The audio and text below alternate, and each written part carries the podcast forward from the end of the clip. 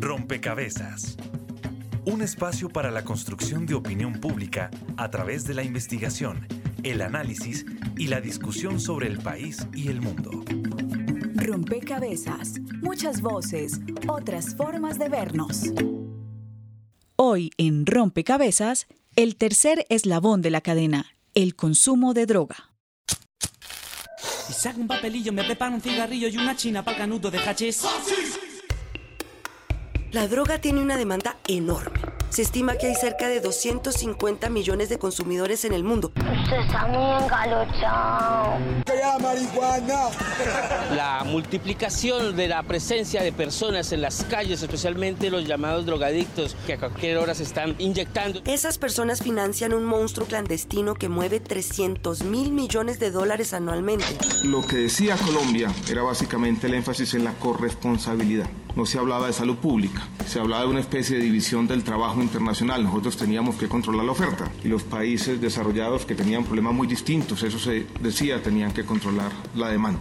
El gran avance fue entender que los 839 mil consumidores estimados en Colombia tampoco pueden rotularse como criminales y esperar que eso resuelva las cosas. De nada sirve meter adolescentes a la cárcel por un par de noches o trasladar las ollas cada vez que un alcalde se acuerda de mirarlas se propuso entonces un sistema nacional de atención al consumidor que incluye investigación sobre las adicciones, definir programas con participación de la ciudadanía y, lo más importante, tratar el problema como un asunto de salud pública. Y me pero voy a salir, voy a, enfrentar la vida, voy a decir no más.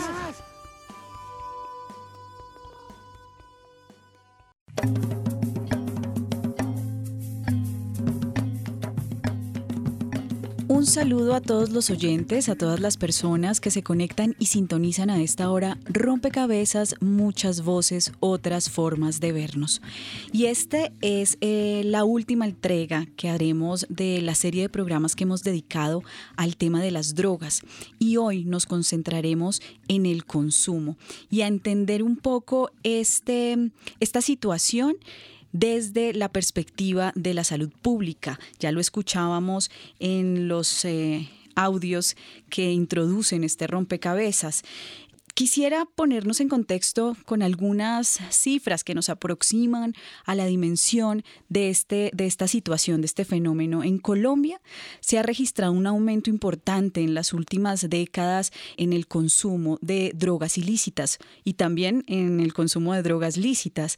Eh, según información disponible en el mundo, 29.5 millones de personas sufren trastornos relacionados con el consumo de drogas.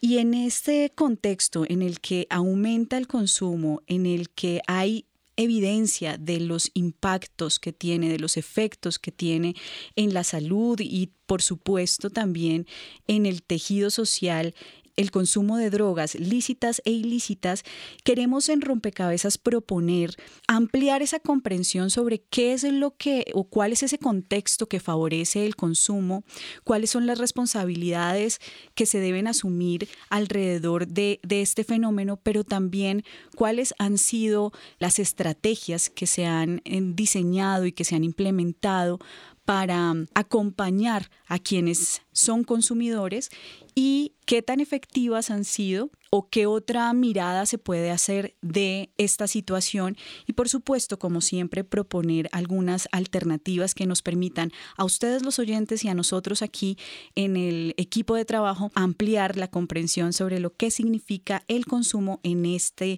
en esta cadena que hemos construido con la serie de programas dedicados al tema de la droga.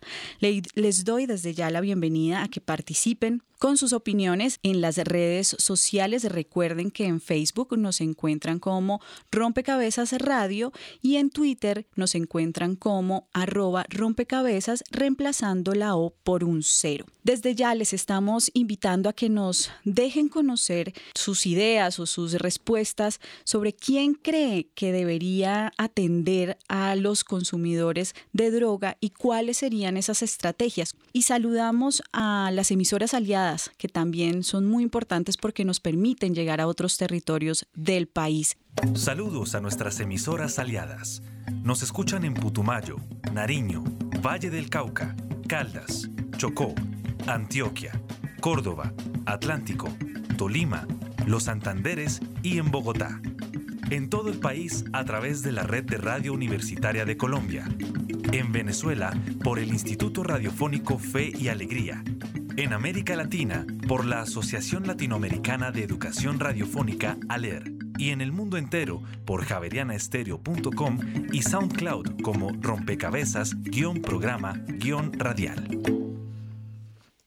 Esta semana también desde las redes sociales eh, nos suman la primera ficha de este rompecabezas que nos permite abrir esta conversación con quienes nos acompañan en la mesa, que siempre son muy importantes porque nos ayudan a construirlo, a pensar cada tema de una manera distinta.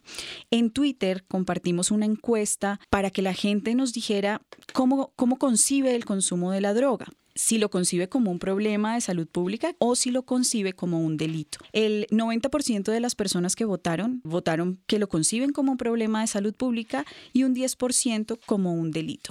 Y creo que esta primera pieza nos permite entrar al diálogo en, en la mesa de trabajo justamente para entender cuál es esa diferencia del concepto, digamos, cómo explicarle a los oyentes qué significa entender el consumo como un problema de salud pública contraste qué significa entenderlo como un delito. Y ahí quisiera darle la bienvenida a Ana María Peñuela del Ministerio de Salud y Protección Social. Usted hace parte de la Dirección de Promoción y Prevención, es coordinadora de Convivencia Social y Ciudadana.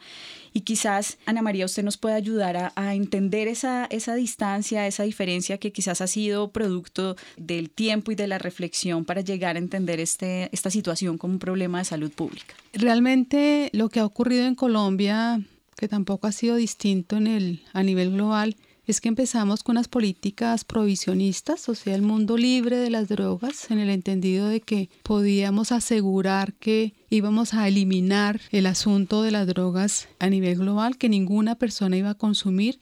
Y en tanto era así, por supuesto, lo que se hacía el seguimiento no era a las personas como sujetos de derecho con posibilidades en su libre desarrollo de tomar decisiones frente a una situación particular, sino un seguimiento específico a las drogas, a los cultivos y allí, por supuesto, la mirada que se da frente a las poblaciones, a las personas y a las familias, es que en tanto están cometiendo un delito, pues hay que perseguirlas. Lo que ocurre en el tiempo, y más adelante se explicará mejor, es que evidentemente el consumo de las drogas es un asunto de salud pública y en el asunto de salud pública lo que se dice claramente es que esa interacción que tiene el sujeto con las drogas en unos entornos determinados bajo unas características que hace posible que una vez ocurra este consumo no dependa solamente de una decisión, el dejar o no de, consumir esta droga, sino que hay una serie de alteraciones que ocurren particularmente a nivel cerebral que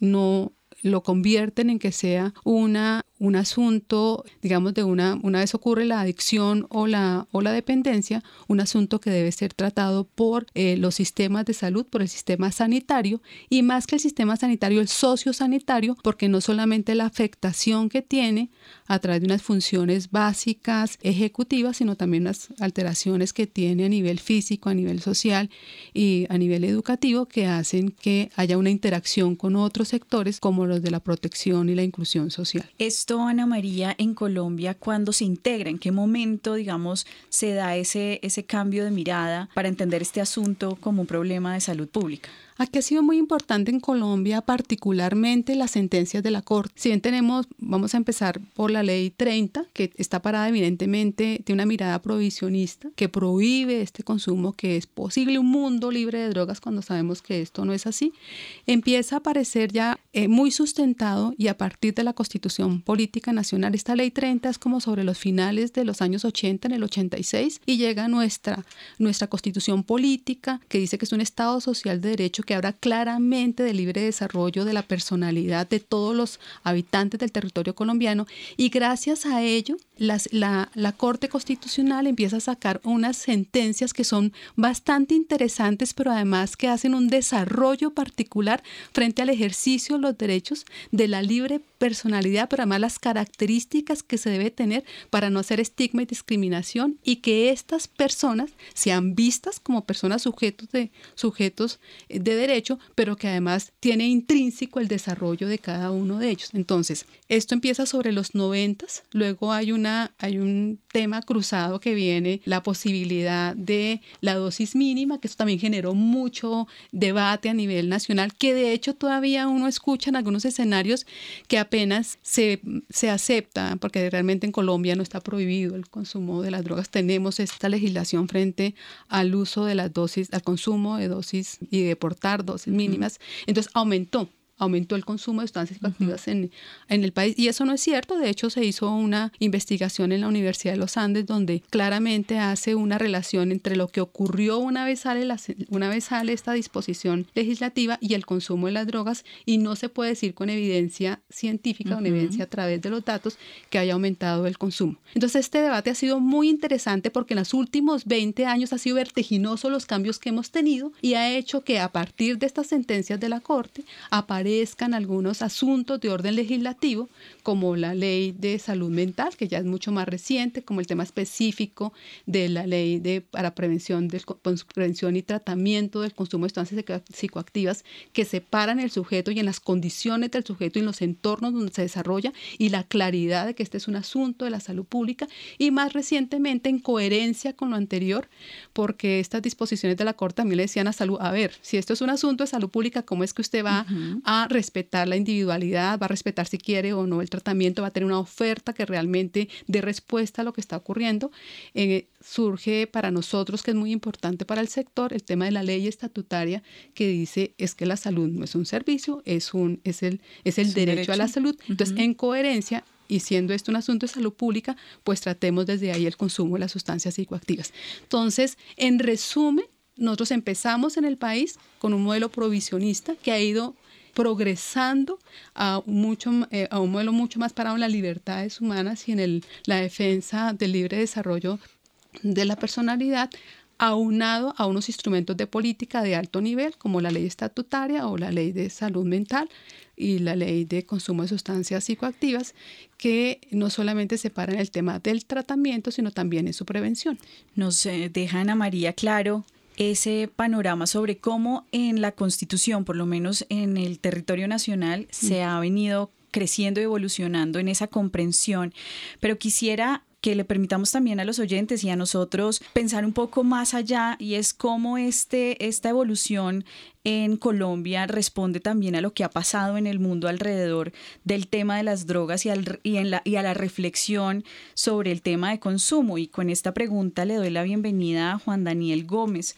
Usted es eh, neurofisiólogo, profesor del doctorado de Ciencias Sociales y del doctorado también en Psicología de aquí de la Universidad Javeriana y ha trabajado eh, por muchos años en este tema. ¿Cuál es su reflexión en, en esa coherencia o qué ha pasado en el mundo y qué tanto esto que ha pasado en Colombia responde a esas dinámicas globales? Juan Daniel, bienvenido a Rompecabezas. Permítame poner una ficha difícil en el rompecabezas. Y primero que todo decir, bueno, después de este enfoque prohibicionista del que nos acaba de hablar Ana María, pues eh, mirarlo de un modo distinto, ¿no? Me, me, llama la atención la encuesta en donde un porcentaje alto dice que es un problema de salud pública, es decir, ha funcionado la estrategia de comunicación o de educación, llamémosla entre comillas por el momento, y otros que dicen que es eh, pues, eh, un, delito o algo así. Pues bien, eh, antes de que apareciera este enfoque eh, de salud pública, pues eh, los adictos los consumidores iban a la cárcel, ¿no? Allá solamente generaban costos. Hoy en día en los Estados Unidos se cobra inclusive por estar en la cárcel, ¿no? Ahora en el, como un problema de salud pública tenemos, no sé la cifra que dieron inicialmente, me parece que no coincide con la, última cifra de la Organización Mundial de la Salud, que es cercana a los 350, ¿no? 250 millones de consumidores, de los cuales un 10% aproximadamente los denominan consumidores problemáticos, pues ahora eh, que se convirtió en un problema de salud pública, tenemos 350 millones de nuevos cotizantes en el, en el POS, en los POS de, de, todo el mundo. Yo en lo personal pienso que esta resulta una estrategia muy, muy cercana a los intereses de la Big Pharma por apropiarse de un negocio que representa un porcentaje importantísimo del Producto Mundial Bruto. De hecho, nadie dice que, el consumo de droga, que los consumidores de drogas son, sujetos de derechos eh, eh, en la encuesta, ¿no? Dice, no son delincuentes o son enfermos, pero no sujetos de derechos. El consumo de sustancias psicoactivantes en este país es un derecho por esa sentencia de la Corte. Aquí estuvimos en varios programas con el el doctor Gaviria y hemos estado en varios debates eh, eh, hablando al respecto. De manera que yo en lo personal opino que se trata de una estrategia como poscolonial para apropiarse del negocio del cártel hay una ley que se llama la ley de Pareto, la ley 80-20, pero llamémosla hoy la ley 90-10, y es que el 10% de los consumidores consumen aproximadamente el 90% de las sustancias que hay en el mercado, y el otro 90% de los consumidores son los llamados consumidores ocasionales, que se consumen el 10% de la droga eh, eh, restante. Esa ley de Pareto se cumple en economía en una gran cantidad de cosas. Estos consumidores problemáticos lo que tienen es un síndrome de regulación dopaminérgica, diríamos en, términos eh, como neurofisiológicos, y esos son los verdaderos enfermos. Si contamos que son 35, no 25 millones de personas, 35 millones, y las repartimos en el mundo entero, el problema no es tal epidemia, ni a Colombia le toca un restico. Y creo que no son, claro, debería ser el neurólogo, ni el psicólogo, ni los educadores, bueno, los educadores tal vez sí, pero sobre, ni los, eh, sino los internistas tal vez lo que, los que se ocupen, porque las drogas ocupan de, en estos 35 millones, pues los riñones, el hígado, los pulmones, etcétera, y no solamente el sistema nervioso. La gente se centra mucho en los efectos psicoactivantes, pues porque uno se siente chévere y tal, y se presta al uso recreativo y y, tiene efectos eh, euforizantes, pero la realidad es otra en, en, ese porcentaje de personas que son considerados por la, último informe de la Organización Mundial de la Salud, que además considera que, que no ha crecido, ¿no? En realidad dicen las cifras siguen idénticas. La primera página del informe de la Organización Mundial de la Salud dice las cifras se mantienen estables desde, desde hace bastante rato. Pero siempre la, la estrategia de comunicación dice, no, el, eh, hay un, un, aumento en el consumo, ahora pues el, el, tema del LSD, de las, de las nuevas drogas psicoactivas o psicoactivantes, mejor dicho, pues es cierto y eso pues tiene una cantidad de porquerías y es innegable, eh, pues, o son innegables los riesgos que, conlleva el consumo de sustancias en general, legales e ilegales. Pero el tema eh, importante, pienso yo, acá es que deberían ser en realidad eh, un gran proyecto cultural en donde las personas, pero de, larguísimo aliento, el que se encargara de la prevención e incluso, dado que no existe ninguna estrategia efectiva para curar, por decirlo de alguna forma, las adicciones, pues eh, eh, debería ser un proyecto educativo. En ese eh, proyecto educativo, usted señalaba, los educadores tal, vez sí, ¿no? ¿Cuál ha sido hasta el momento ese rol? Porque el porcentaje, digamos, de jóvenes es importante, por lo menos quienes inician, eh, se, inician en una etapa muy temprana. Pero ¿cuál ha sido entonces el papel de la familia, de, de la escuela en esa etapa de la vida, en esta situación? El papel de la familia y de la escuela es fundamental, pero fíjense ustedes cómo son los medios de comunicación y las agencias del Estado y las agencias tras... Eh, nacionales, Naciones Unidas, UNODC, eh, etcétera, etcétera, que primero empiezan que esta es la mata que mata y ahora es la mata que cura. Yo creo que después de la sentencia de la Corte de la que nos habló Ana María, no aumentó el consumo, pero ahora con el tema del cannabis medicinal, les aseguro, estamos haciendo aquí en la universidad uno de los grandes con Francisco Cuncilla y con la CICAD estamos haciendo el famoso estudio que ellos hacen, vamos a ver el aumento del consumo de marihuana, cómo se va a ver por el tema de que ahora es la mata que cura entonces ya no es la mata que mata, sino que el cannabis, y se ha naturalizado el hecho. Todos los chinos le dicen, no, si eso es chévere, eso no hace nada, antes sirve para el cáncer, para la epilepsia, para... ¿cómo le van a dar a un niño a fumar marihuana o gotas de, de marihuana? Eh, eh, para tratar la epilepsia infantil, cuando eso tiene ochenta y tantos o ciento y tantos, todavía no sabemos bien, Rafael Mechulán, que fue el que lo aisló, podrá decir cuántos, digamos, 70 sustancias psicoactivas, pero uno puede extraer el cannabidiol, que es la sustancia que sirve para la epilepsia, que no tiene efectos euforizantes, no se presta al uso recreativo, no crea dependencia, en vez de darles marihuana y volver marihuaneros a chinos de 12 años y 9 años como, como se está haciendo en la actualidad, ¿no? Entonces, eso se naturalizó y, el, y ahora todos los muchachos aquí en la universidad, en las, todas las universidades tenemos un sitio. En este rompecabezas vamos poniendo fichas distintas para comprender y por lo menos entrar en esta conversación. Quiero que Germán Gómez darle la bienvenida a Rompecabezas. Usted es sociólogo de la Universidad Nacional y hablando de las estrategias de comunicación también, pero hablando también de los jóvenes, usted ha trabajado con esta población. ¿Cuáles son esos contextos en los que están los jóvenes y que de alguna manera se convierten o facilitan o, incitan a, al consumo y también qué está pasando con esta población en esa, en esa primera o en esa etapa en donde están inquietos y quizás se aproximan a las drogas, bien sea que toman la decisión como sujetos de derechos, como, como ya lo hemos señalado, o eh, en, en, otras circunstancias. Bienvenido a Rompecabezas. Hola y muchas gracias por la invitación a la doctora Ana María, al profesor Juan Daniel. Mucho gusto. Em,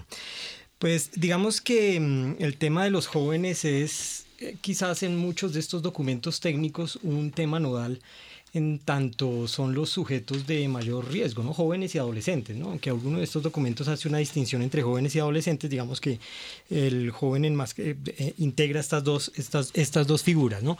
Eh, los jóvenes, en lo que yo he estudiado, tienen una necesidad de búsqueda de identidades, ¿no? Digamos que es una etapa donde ellos están eh, consolidando su ser y este ser se ve mediado por las relaciones que tienen en la mayoría de los casos conflictivas con sus familias, ¿no? Hay varios estudios, estuve revisando unos de la Universidad Santo Tomás de la maestría, creo que es de psicología que ellos tienen, y eh, ellos eh, plantean que evidentemente el, detonante principal para que los jóvenes entren a ser sujetos de riesgo dentro del consumo de drogas es las relaciones tan conflictivas que tienen con la familia, ¿no? Eh, fíjense que los jóvenes cargan, cargan sobre sí una carga muy fuerte, perdonando ahí la redundancia, de sus expectativas de mundo, ¿no? Porque para la familia tienen que ser, tienen que estudiar, tienen que orientar su proyecto de vida hacia una carrera que les permita eh, romper esa dependencia familiar, pero además la sociedad también les exige a ellos una serie de prerrogativas que hacen que en esa edad de conflicto, de búsqueda de identidades, entren en esas crisis que llevan a esa búsqueda de identidad alternativa, ¿no? que por lo general están en otros grupos de jóvenes. ¿no? Y es lo que pasa, por ejemplo, con el tema de las barras y los, eh, los chicos no ven una, una alternativa viable en ir estar hablando con sus papás, con su, así lo hagan, pero cuando llegan al parque y ven a los barristas con sus mismos crisis, con sus mismos conflictos, se encuentran un lugar de reafirmación de esa identidad, ¿no? Y uno de los factores, el, el documento de la política de drogas y el bien público de la OPS es bien interesante para definir esta, pues digamos, como las políticas públicas, habla de esas presiones de grupo, ¿no? Que padecen estos sectores y muchos jóvenes se ven abocados a consumir ya sea por fuerza, es decir, porque la presión del grupo los obliga o por simple curiosidad.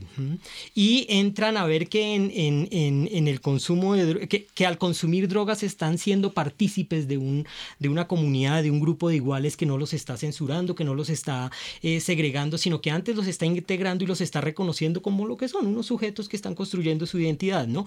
Y además hay otro tema que a veces no se toca, ¿no? Y ese tiene que ver mucho con lo que de pronto hablaba el profesor Juan Daniel y desde la neuropsicología se habla, ¿no? De lo placentero que es el tema de la droga. Es decir, hay unas drogas que generan un grado de placer en las personas. Yo vi algún documental que hicieron eh, History Channel, no sé, eh, Discovery, perdón, sobre las personas en Holanda que eran opiómanos, creo que eran, y ellos cuando los entrevistaban y estaban en su conciencia decían que ellos solo querían estar en ese mundo porque era un mundo absoluto de, de, placer, ¿no? Eso, bueno, tiene unas consecuencias neuronales impresionantes, pero en su realidad subjetiva es un tema que los lleva a disfrutar, a un goce. Y creo yo que esto es una consecuencia consecuencia quizás radical de los requerimientos de la sociedad, ¿no? Yo, he desarrollado un, pues, copiado, ¿no? Un término o un concepto desde la sociología eh, de Estados Unidos, eh, la anomia, ¿no? Que trabaja eh, Merton y esta anomia lo que, lo, digamos, es la forma como los sujetos canalizan todas las frustraciones que la meta que le impone la sociedad no les permite conseguir. Y me explico. Es decir, eh, la sociedad al, al, al, individuo le dice, usted va a ser exitoso, usted puede ser exitoso, usted debe ser exitoso. Y en la realidad eso no pasa. La anomia es cuando los individuos al querer ser exitosos se van por el otro camino. Es decir, lo que ha pasado con el fenómeno del narcotráfico. Eh, Merton lo describía muy bien cuando en la sociedad norteamericana todo el tema del, del, de, de, pues, de, los capos del, del, licor y todas estas cuestiones, ellos ascendieron eh, económicamente y fueron integrados en la sociedad hasta que la ley los cogió. Ya, uy, qué pena, ya ustedes no son de aquí.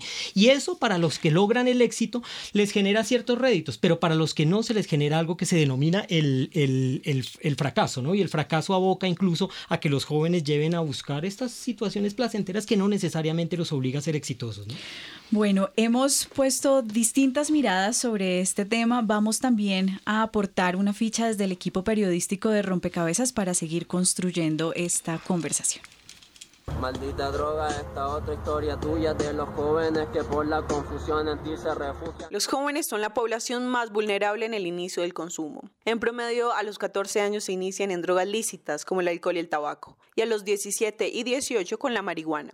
Jenny Fagua, coordinadora del Observatorio de Drogas de Colombia, de la Dirección de Política de Drogas y Asuntos Relacionados, amplía este escenario. Claramente el rango en que eh, hay casos en que se presentan los 8 o los 9 años, mucho por ejemplo con el caso de drogas inhalantes que se empiezan a consumir a edades muy tempranas, aunque las drogas de mayor consumo en el mundo son la marihuana, la cocaína, el éxtasis y el bazuco, actualmente los mercados de drogas sintéticas disfrazan nuevos productos para una mayor distribución a bajo costo.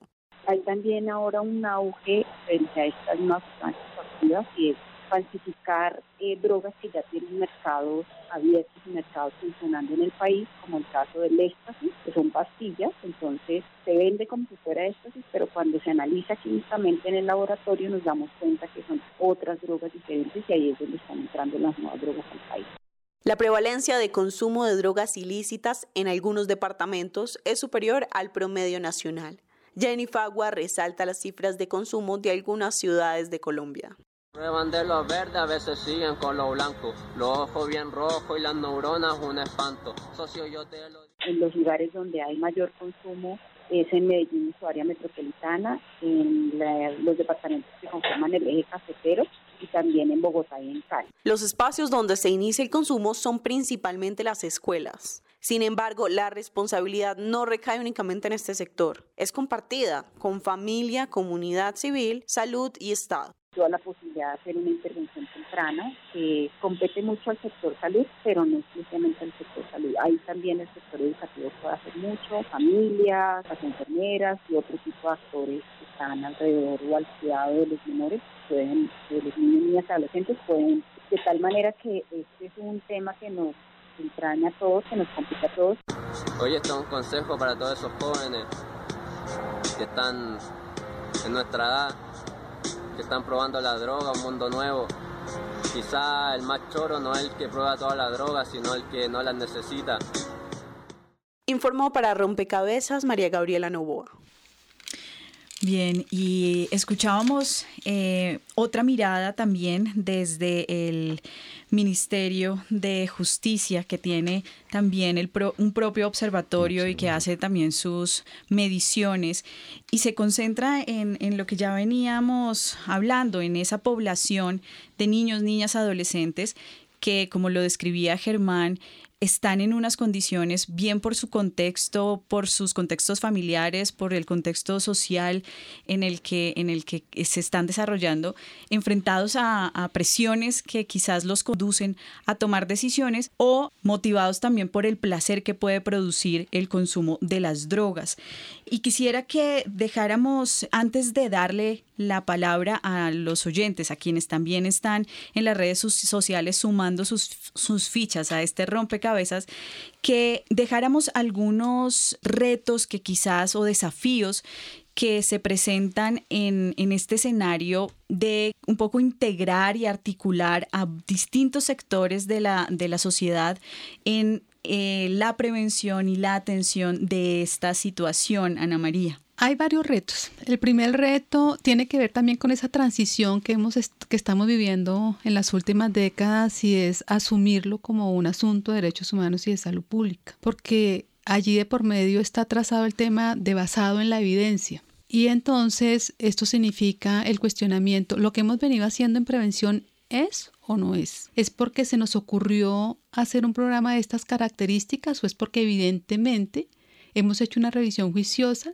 y la teoría de la prevención dice que es por ahí, que es en ese grupo poblacional, específicamente para modificar tales, tales comportamientos o para transformar socialmente algunos elementos que permitan una protección frente a los menores de edad y un consumo conforme hemos hablado las características anteriores. Entonces, hay un reto inicial y es la comprensión de un asunto de las drogas desde el enfoque de derechos y desde la salud pública en esa interacción del individuo, la droga y el entorno donde se realiza. El siguiente reto es, al verlo como un asunto de política pública y desarrollo integral, es entrar a hacer un trabajo intersectorial poniendo en el centro la persona y no la sumatoria de lo que hacemos los sectores. Entonces salud dice, ah, bueno, yo hago prevención, pero también hago atención. Entonces educación dice, ah, yo tengo tal programa en educación y bienestar tiene otro.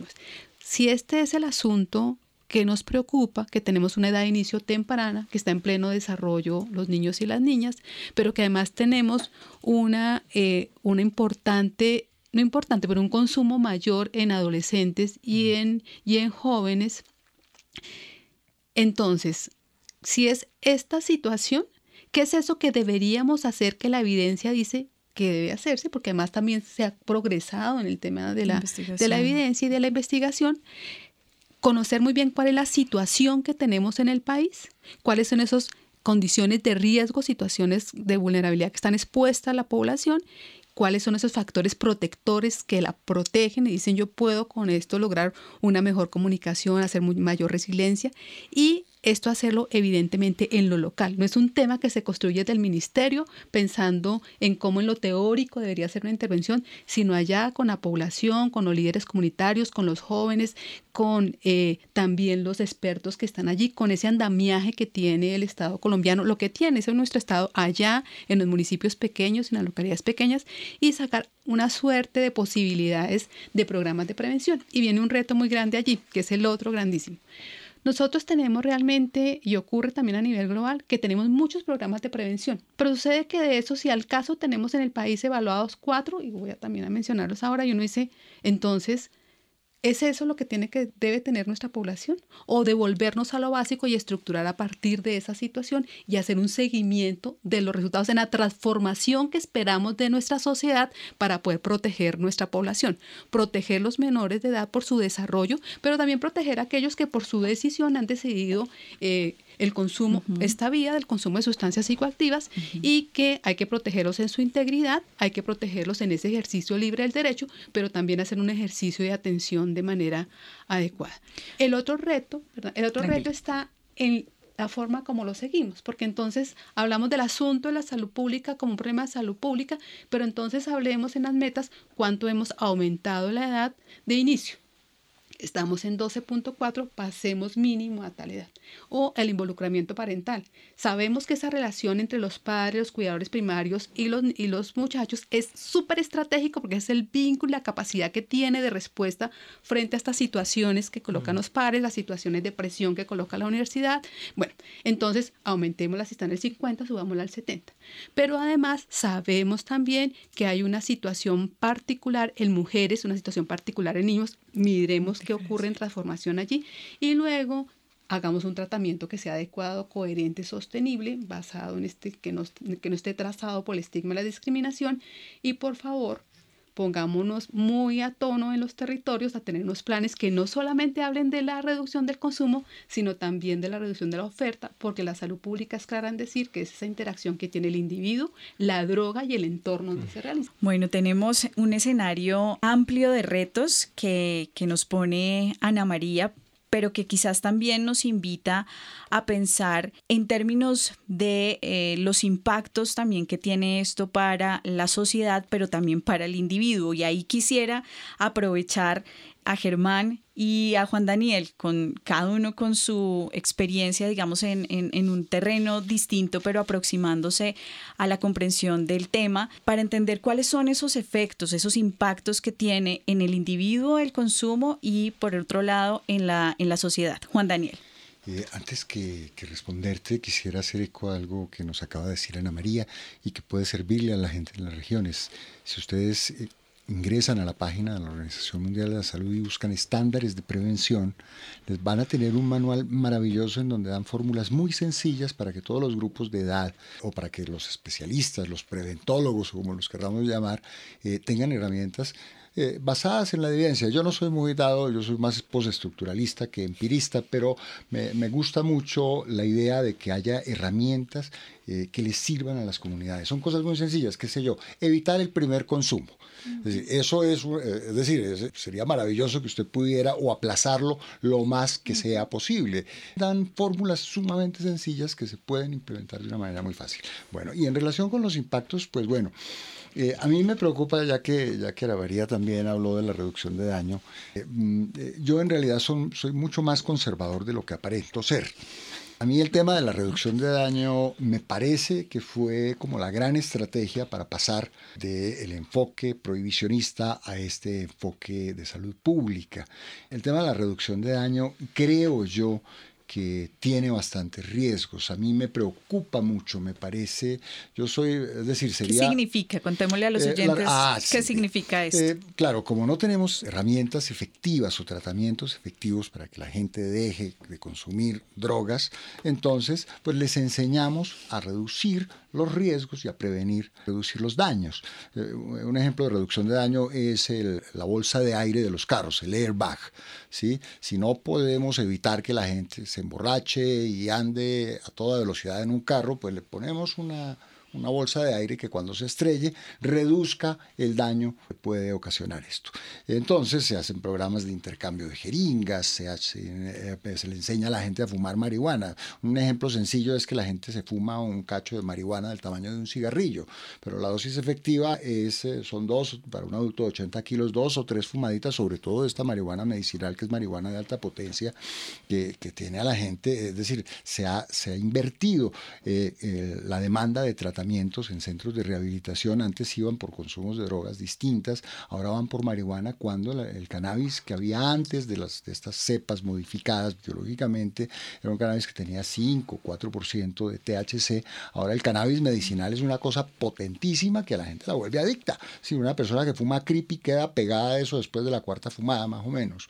Eh, es algo impresionante, ¿no? Eso es uno de los grandes impactos del cannabis medicinal y, de este, y de estos cambios de cepa. Eso yo la llamo marihuana Monsanto, probablemente no sea Monsanto, pero sí recuerdan ustedes la marihuana sin semilla, que fue la primera que hubo, la Golden, ah. eh, mm, pero aquí había marihuanas como la, la Mangoviche, la Punto Rojo, la Sierra Nevada de Santa Marta, que eran marihuanas con unas concentraciones muy bajas de THC.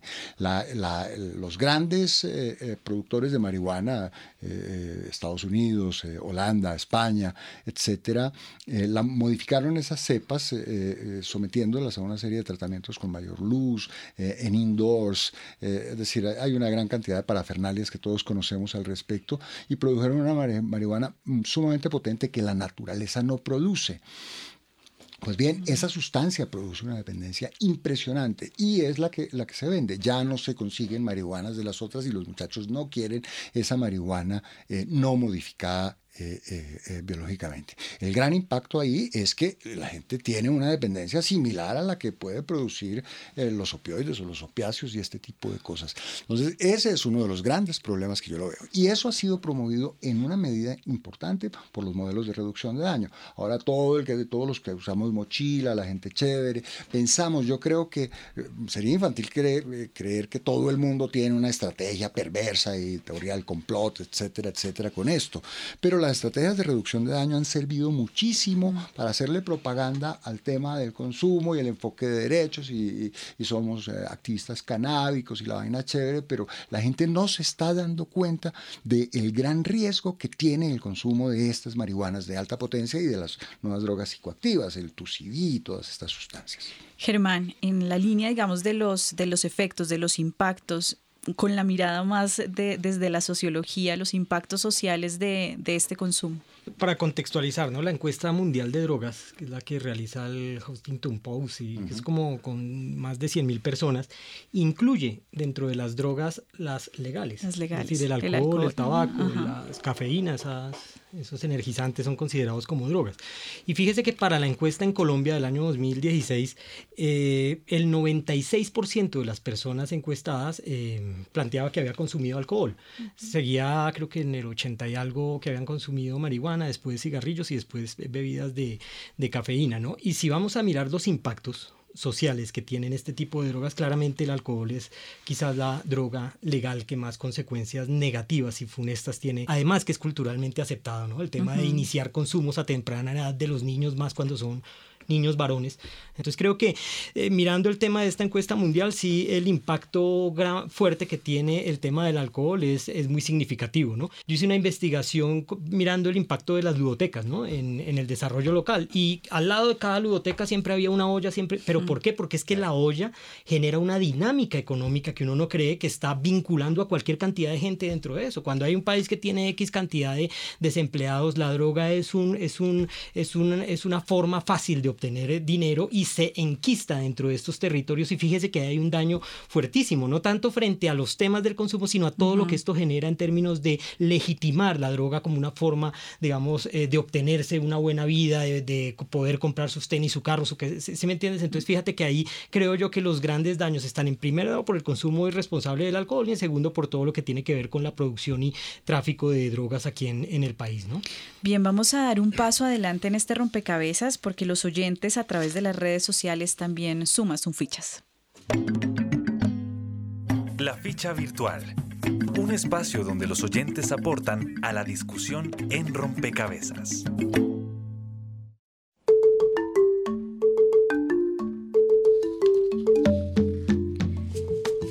Bien, y a través de las redes sociales eh, hicimos la pregunta sobre eh, la atención, quién debería atender a las personas que están en situaciones de consumo, que están en situaciones de adicción y cómo creerían que debería ser esta atención. Y eso preguntamos en Facebook y nos contestó Fabián Quiñones. Él dice que partiendo de la idea de que existen distintos tipos de drogas y distintos tipos también de usuarios, habría que segmentar y definir dichos perfiles. Ya lo habíamos también señalado en este rompecabezas. Ana María había dicho justamente cómo es necesario eh, identificar eh, y, identificar estrategias diferenciales para poder generar todos los programas de prevención. Dice Fabián, es un error considerar al adicto como un criminal y permitir que se trate bajo la justicia ordinaria. En cuanto a los consumidores ocasionales, pienso que se deben desarrollar, campañas de pedagogía en las que se brinde información objetiva y adecuada. Edward Ortega en Facebook también nos dice, al igual que otros vicios como el alcoholismo, juegos de azar, alimentación en excesos, entre muchos otros, se deben hacer acompañamiento psicológico y físico, el cual, en mi opinión, dice Edward, debe ser brindado por los entes de salud, ya que estos son los únicos que cuentan con la debida capacitación para los diversos casos. Y por último, en Facebook, Natalia González nos dice, un equipo integral de profesionales que atiendan diferentes áreas del ser humano a nivel físico, emocional y espiritual. Se debe sanar el cuerpo, pero también el corazón y aterrizar al consumidor en diferentes aspectos de su vida. Esta misma pregunta la hicimos en las calles y esto fue lo que contestaron los ciudadanos. El equipo de rompecabezas estuvo en las calles y preguntó a la ciudadanía quién debería atender a los consumidores de drogas y cómo. Entendería yo que para eso deberían existir como centros para que así mismo pues controlen. Más es las personas que pasan alrededor y no hacen nada, sabiendo que es un problema de salud pública, pero también es un problema que nos debe interiorizar a todos Creo que todo, digamos, si el gobierno mira primero la problemática que hay en las familias, ¿no? Porque muchas veces todo viene desde casa. Entonces, digamos, los problemas que les suceden hoy en día a los jóvenes, ellos buscan en qué refugiarse y a veces como las familias están tan apartadas de ellos, los padres, entonces ellos buscan como ese consuelo en los compañeros y a veces uno consigue malas amistades y los muchachos pues van en eso. Y un psicólogo y eso, pues ellos les da pena que los demás sepan lo que ellos tienen, sería más bien como desde casa. Personas preparadas y psicólogos que puedan atender las deficiencias que puedan tener estas personas. Primero con, creo que yo, con comprensión de, lo, de la situación. Imagino que en establecimientos adecuados para esto. Es un programa de la alcaldía que atiende a los, a los consumidores como pienso que mm, organizando mejor las casas de paso que tengo entendido que hay en, en los municipios, inclusive aquí en Bogotá. A los consumidores de drogas hay que hacerles como un trabajo multidisciplinario con psicólogos, trabajadores sociales, porque cada quien tiene sus problemas. O sea, la droga es un problema, pero detrás de eso hay muchísimos otros problemas. No solamente el problema del consumo, sino que lleva a la gente a consumir. Y ya cuando son drogadictos completamente necesitan también un trabajo, porque la drogadicción ya se convierte en una enfermedad y en un problema de salud pública. Pues yo creo que eso en parte es responsabilidad del Estado. No necesita identificar las necesidades básicas de esas personas. Informó para Rompecabezas María Gabriela Novoa.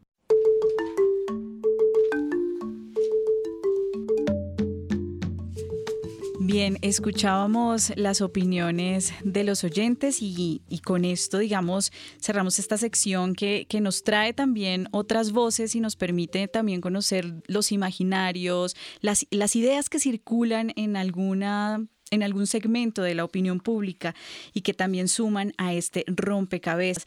Y en ese mismo sentido, quisiera que, pudiéramos eh, dar ejemplos de, de quizás estrategias que hayan sido exitosas en no solamente en la atención, sino en la prevención y que hayan logrado, digamos, activar ciertos mecanismos antes de llegar a el consumo, Juan Daniel. Estos eh, aportes de, de los oyentes y de las personas que están en las redes sociales, pues reflejan algo que para mí es muy grave y es el estigma. Eh, eh, cuando hablamos de, de, que se trata de enfermos, yo, yo, digo 315 millones de los consumidores de sustancias psicoactivantes no son enfermos, son personas que tienen la dependencia como la podría tener a un animal, usted le da una molécula de estas y ella establece una relación con el organismo del animal que es independiente de su control voluntario. Pero esas personas pueden salir muy fácil porque no tienen una proclividad genética al consumo de drogas. Entonces, claro, si decimos que necesitan psicólogo, que necesitan internista, que necesitan eh, psiquiatra, que necesitan eh, educación, ese es el estigma. Y eso es probablemente lo que más problemas acarrea a los consumidores. Eh, nos acaba de decir el Germán, Germán, nos decía que el 95% son consumidores de alcohol. Evidentemente, la prevalencia de vida, que es una manera de decir mentiras en epidemiología, Dice, ¿cuántas veces, al, al, menos una vez en su vida ha consumido alcohol? ¿Cuándo? Claro, el 95% de los colombianos somos católicos y en la primera comunión nos dieron vino. Eh, el 35% de los muchachos han consumido marihuana, pero ciertamente los números son inferiores. Y esto es muy importante. Y eh, si nosotros aprendemos un poquito a quitar la etiqueta, está demostrado científicamente, y en esto hay muchas evidencias, CAMH, el Center for Addiction and Mental Health de la, Universidad de Toronto en Canadá, tiene, eh, en donde se hace el gran eh, postdoctorado, hice yo un postdoctorado con la CICADIO tiene cifras muy interesantes y de cómo se atiende a una persona cuando es enferma y cómo se atiende a una persona cuando no es enferma. Supongamos que yo le digo a usted, usted tiene un, eh, eh, un trastorno de ansiedad. Usted dice, doctor, a mí me respeta. En cambio, si yo le digo que tiene una apendicitis dice, o que tiene una gripa, usted dice, pues, ¿qué me tomo para eso, hombre? Que es que, es que, que, que maluquera. Pero que le digan o no que es un adicto o que es un enfermo porque consume sustancias psicoactivas, eso es gravísimo porque inmediatamente se está generando exclusión, se está generando un estigma y la calidad, está demostrado científicamente que la calidad calidad de la atención en los servicios de salud es peor cuando una persona se le está estigmatizando por ser consumidor Juan de Daniel, sustancias. ¿y cómo ayudar a, a ese oyente que está ahí del otro lado a comprender y a entrar como a por lo menos a empezar esa transformación y a um, disminuir el estigma sobre eh, quienes consumen sustancias psicoactivas? Pues eh, lo, que te- eh, lo que hay que pensar en este momento es que hay tal- tales intereses económicos alrededor del tema del consumo de drogas. Es que hay 350 millones de consumidores, el mismo número de, cons- de- enfermos mentales. Es decir, tenemos 700 millones de clientes eh, de- de- del cannabis medicinal, que es una droga ahora, ya no es una mata que mata, y, de- y- y con el tema de, que son unos enfermos y que la sustancia que consumen es la que les, la que les sirve para curarse, pues tenemos, eh, es, es muy difícil quitarles el estigma porque ya son enfermos y además como eso produce dependencia, pues chévere, porque yo le digo al doctor, doctor, es que yo estoy enfermo porque no me formulita, no me da una formulita para marihuana o no me da una formulita para, para éxtasis o me da una formulita para, para, para qué sé yo. Entonces, eh, lo más importante es tener una visión eh, diferente y una visión un poquito desenmascaradora del manejo político. Eh, a- a- Ana María nos mostró una manera muy refinada y muy científica de manejar las políticas que a mí me gusta mucho. Ana María, en ese mismo sentido, ¿cómo vincular a las familias y a, y a las escuelas, digamos, en este ejercicio de, de cambiar, de transformar la mirada y un poco disminuir la estigmatización para también facilitar, digamos, la implementación de una perspectiva como la que usted propone en, el, en, el, en lo local y en el territorio? La entrada, yo creo que es la que menciona Juan, y es comprender que hay unos no consumidores, personas que no consumen, que es una proporción importante, que hay unos consumidores que son sociales, que lo hacen eventualmente, como habitual hacerlo en tal tipo de situación. Hay otros que experimentan, hay otros que evidentemente hacen un abuso y una dependencia, y en tanto ese abanico tiene esas posibilidades, hay intervenciones de distinto tipo, donde el Estado, la sociedad civil, pues que es un acuerdo social, como lo mencioné anteriormente, frente a la protección de los niños y de las niñas, porque están en pleno desarrollo, y una clara eh, acuerdo frente a- al, al no estigma y discriminación de aquellos que han decidido hacerlo. Entonces, si uno se fuera por la familia, esperemos por el, tema que es tan importante y crucial que es la familia, hay una estrategia que es muy importante a nivel global que se está expandiendo aquí en Colombia, que es Familias Fuertes, que tiene estructura, que tiene contenido, que está dirigida a mejorar la comunicación, las, de- las destrezas frente a cómo discuto, cómo, cómo me enfrento ante un compañero que me está presionando y la presión de grupo termina siendo para mí fácil de, de resolver porque puedo tomar la decisión. Y realmente eh, hay, hay un manejo emocional que con unas habilidades que permite darle al programa. Esta es, esta es una que es práctica que en los territorios. En la escuela, que además tenemos nuestro asunto del tema de la edad de inicio, pero también la oferta importante de drogas que hay Ujú. allí. Entonces, ahí hay varias intervenciones. Uno puede mencionar, por ejemplo, hay una que se llama Yo Mi Vida, que está atravesada en el currículo educativo y a través de proyecto educativo en las matemáticas, en la ciencia, en cada una de las áreas del conocimiento va el tema de la prevención y está evaluada. Hay otra que se llama Sanamente, que también va directamente a la prevención de sustancias, por ejemplo, como el alcohol, que es un asunto muy importante. Gracias que lo mencionaste, porque realmente uno se va por las ilegales, pero realmente el tema grueso y cultural además está el tema del alcohol. Hay, otra, hay otras que están allí que tiene que ver con, con sentidos, que también está dirigida hacia habilidades para la vida. Y uno se va a lo comunitario, y en lo comunitario hay una que nos gusta mucho, pero que tiene también una cobertura muy pequeña, que se llama Comunidades que se cuidan, que es un sistema realmente de prevención. Bien, eh, dejamos aquí unos elementos, pero no quisiera, Germán, que nos fuéramos sin dos ideas o quizás eh, tres que pudiéramos dejarle a los oyentes sobre cuáles serían esos quizás signos que pudiéramos identificar y que nos puedan generar alerta para acudir bien sea a los programas a bienestar familiar o a cualquier cualquiera de las instituciones que está relacionado, pero que pudiéramos estar muy atentos en el entorno de cuando hay algún riesgo en términos de consumo y que pudiéramos identificarlos y quizás acudir ya a las instancias que ha señalado Ana María. Sí, una, una cosita, digamos, eh, ratificando lo que planteaba el profesor Juan Diego, es que, eh, hay que hay que quitar los estigmas. Es que después del 9-11 estas son las sociedades del miedo, ¿no? En el año 2015 Bogotá disminuyó drásticamente sus niveles de violencia y a pesar de eso la percepción ciudadana era altísima, era una de las más altas porque estamos todos aterrados del miedo, así estemos dentro de ciudades seguras. Y eso genera esos estigmas, eso genera esos calificativos como que yo como me porto bien y de pronto de que viene allá raro me va a robar o es un drogo, uh es como que se generan todos esos miedos sociales que hacen que el fenómeno o la problemática no se atienda de manera adecuada. Además, téngase presente que la sentencia creo que es la C 100, la C 574, ¿no? Dice que digamos, dando como, como eco a lo que plantean los oyentes, la persona así sea enferma, si no quiere atención, pues no, no la va a tener porque eso no es contra su voluntad. Uno no lo puede coger con un policía y llevarlo a que lo atiendan porque es que está enfermo. No, eso tiene que ser bajo su voluntad. Y frente, digamos, a las, a las cuestiones de alerta que, que tú planteabas, desde la postura de la familia, hay que tener mucho cuidado con el diálogo, ¿no? Cuando se comienza a perder el diálogo, cuando ya no se habla con el hijo, ahí hay unos factores de riesgo porque puede hacer que le esté ocurriendo algo al, al, al muchacho, al pelado, a la niña, en términos de lo que pues se llama, todos hemos vivido matoneo, ¿no? Pero es que hay unos matoneos que pueden generar eh, mayores situaciones de riesgo en las personas y pueden conllevar a, a, estas situaciones. Entonces, cuando se pierde, se rompen esos canales de diálogo, pero esos, pero, pero digamos canales de diálogo horizontales, ¿no? No desde la lógica autoritaria del papá o la mamá que, venga, pero es que ¿por qué no hace caso? ¿sí? Sino que lo escuchan como una persona que de pronto está padeciendo algo. Creo que cuando se rompen esos canales de, de diálogo, podemos estar teniendo una altísima probabilidad de que esta persona eh, comience a buscar otros canales de diálogo un poco más horizontales y donde seguramente podrá eh, tener el riesgo de consumos de, de sustancias, ¿no? Y antes de cerrar este rompecabezas, el equipo periodístico quiere también sumar otra ficha que deja un escenario interesante de lo que está pasando en las regiones alrededor de los programas de atención y prevención. Escuchemos.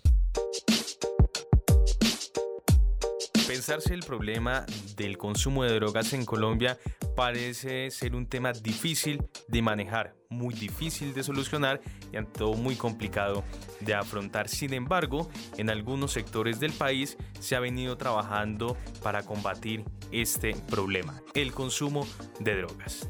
Desde el municipio de San José de Cúcuta nosotros eh, contamos con la asesoría y la asistencia técnica tanto del Instituto Departamental de Salud como del Ministerio de Salud y Protección Social. Rompecabezas habló con Grecia Pérez, quien es coordinadora de la Dimensión de Protección Social y Salud Mental de la Secretaría de Salud de Cúcuta. Desde el Ministerio y junto con el Ministerio de Justicia, pues han venido realizando una serie de capacitaciones a los entes territoriales y también a todas las instituciones y a los actores sociales del sistema que pues que tienen que ver con toda la problemática del consumo de sustancias psicoactivas. Entonces, dando cumplimiento y respuesta también al Plan Nacional de Reducción del Consumo de Sustancias Psicoactivas, desde los ejes que allí nos plantean tanto el municipio como el departamento han tenido en cuenta estas líneas y la asistencia técnica para desarrollarlo.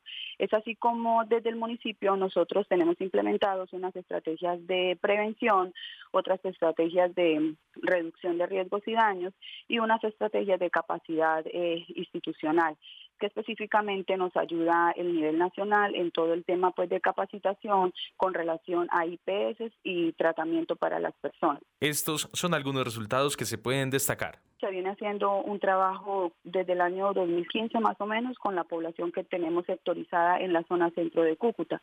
Y ahí pues también incluye un trabajo eh, integral con población LGTBI, población habitante o que está en condición de calle.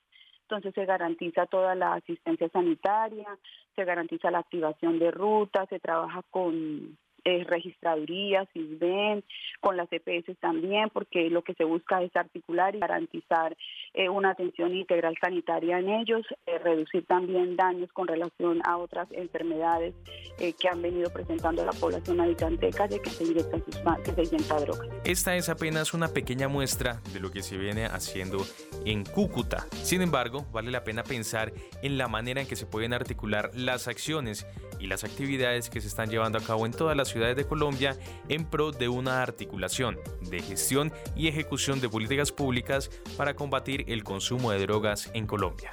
Informa para Rompecabezas Juan Sebastián Ortiz. Los dejamos hasta este momento. Muchísimas gracias por acompañarnos a Juan Daniel, a Germán, a Ana María y a todos ustedes los oyentes que también estuvieron sumando sus fichas desde las redes sociales a este rompecabezas. Recuerden que los esperamos en una próxima emisión. Estuvieron con ustedes quien les habla, Mónica Osorio Aguiar, en la producción Juan Sebastián Ortiz y en el control master Juan Sebastián Amaya. Rompecabezas. Una producción del CINEP, Programa por la Paz, la Pontificia Universidad Javeriana y la emisora Javeriana Estéreo 91.9 FM. Rompecabezas. Muchas voces, otras formas de vernos. Los paisajes sonoros de Rompecabezas cuentan con audios tomados de distintas fuentes. Para conocer el origen del material, diríjase a www.cinep.org.co.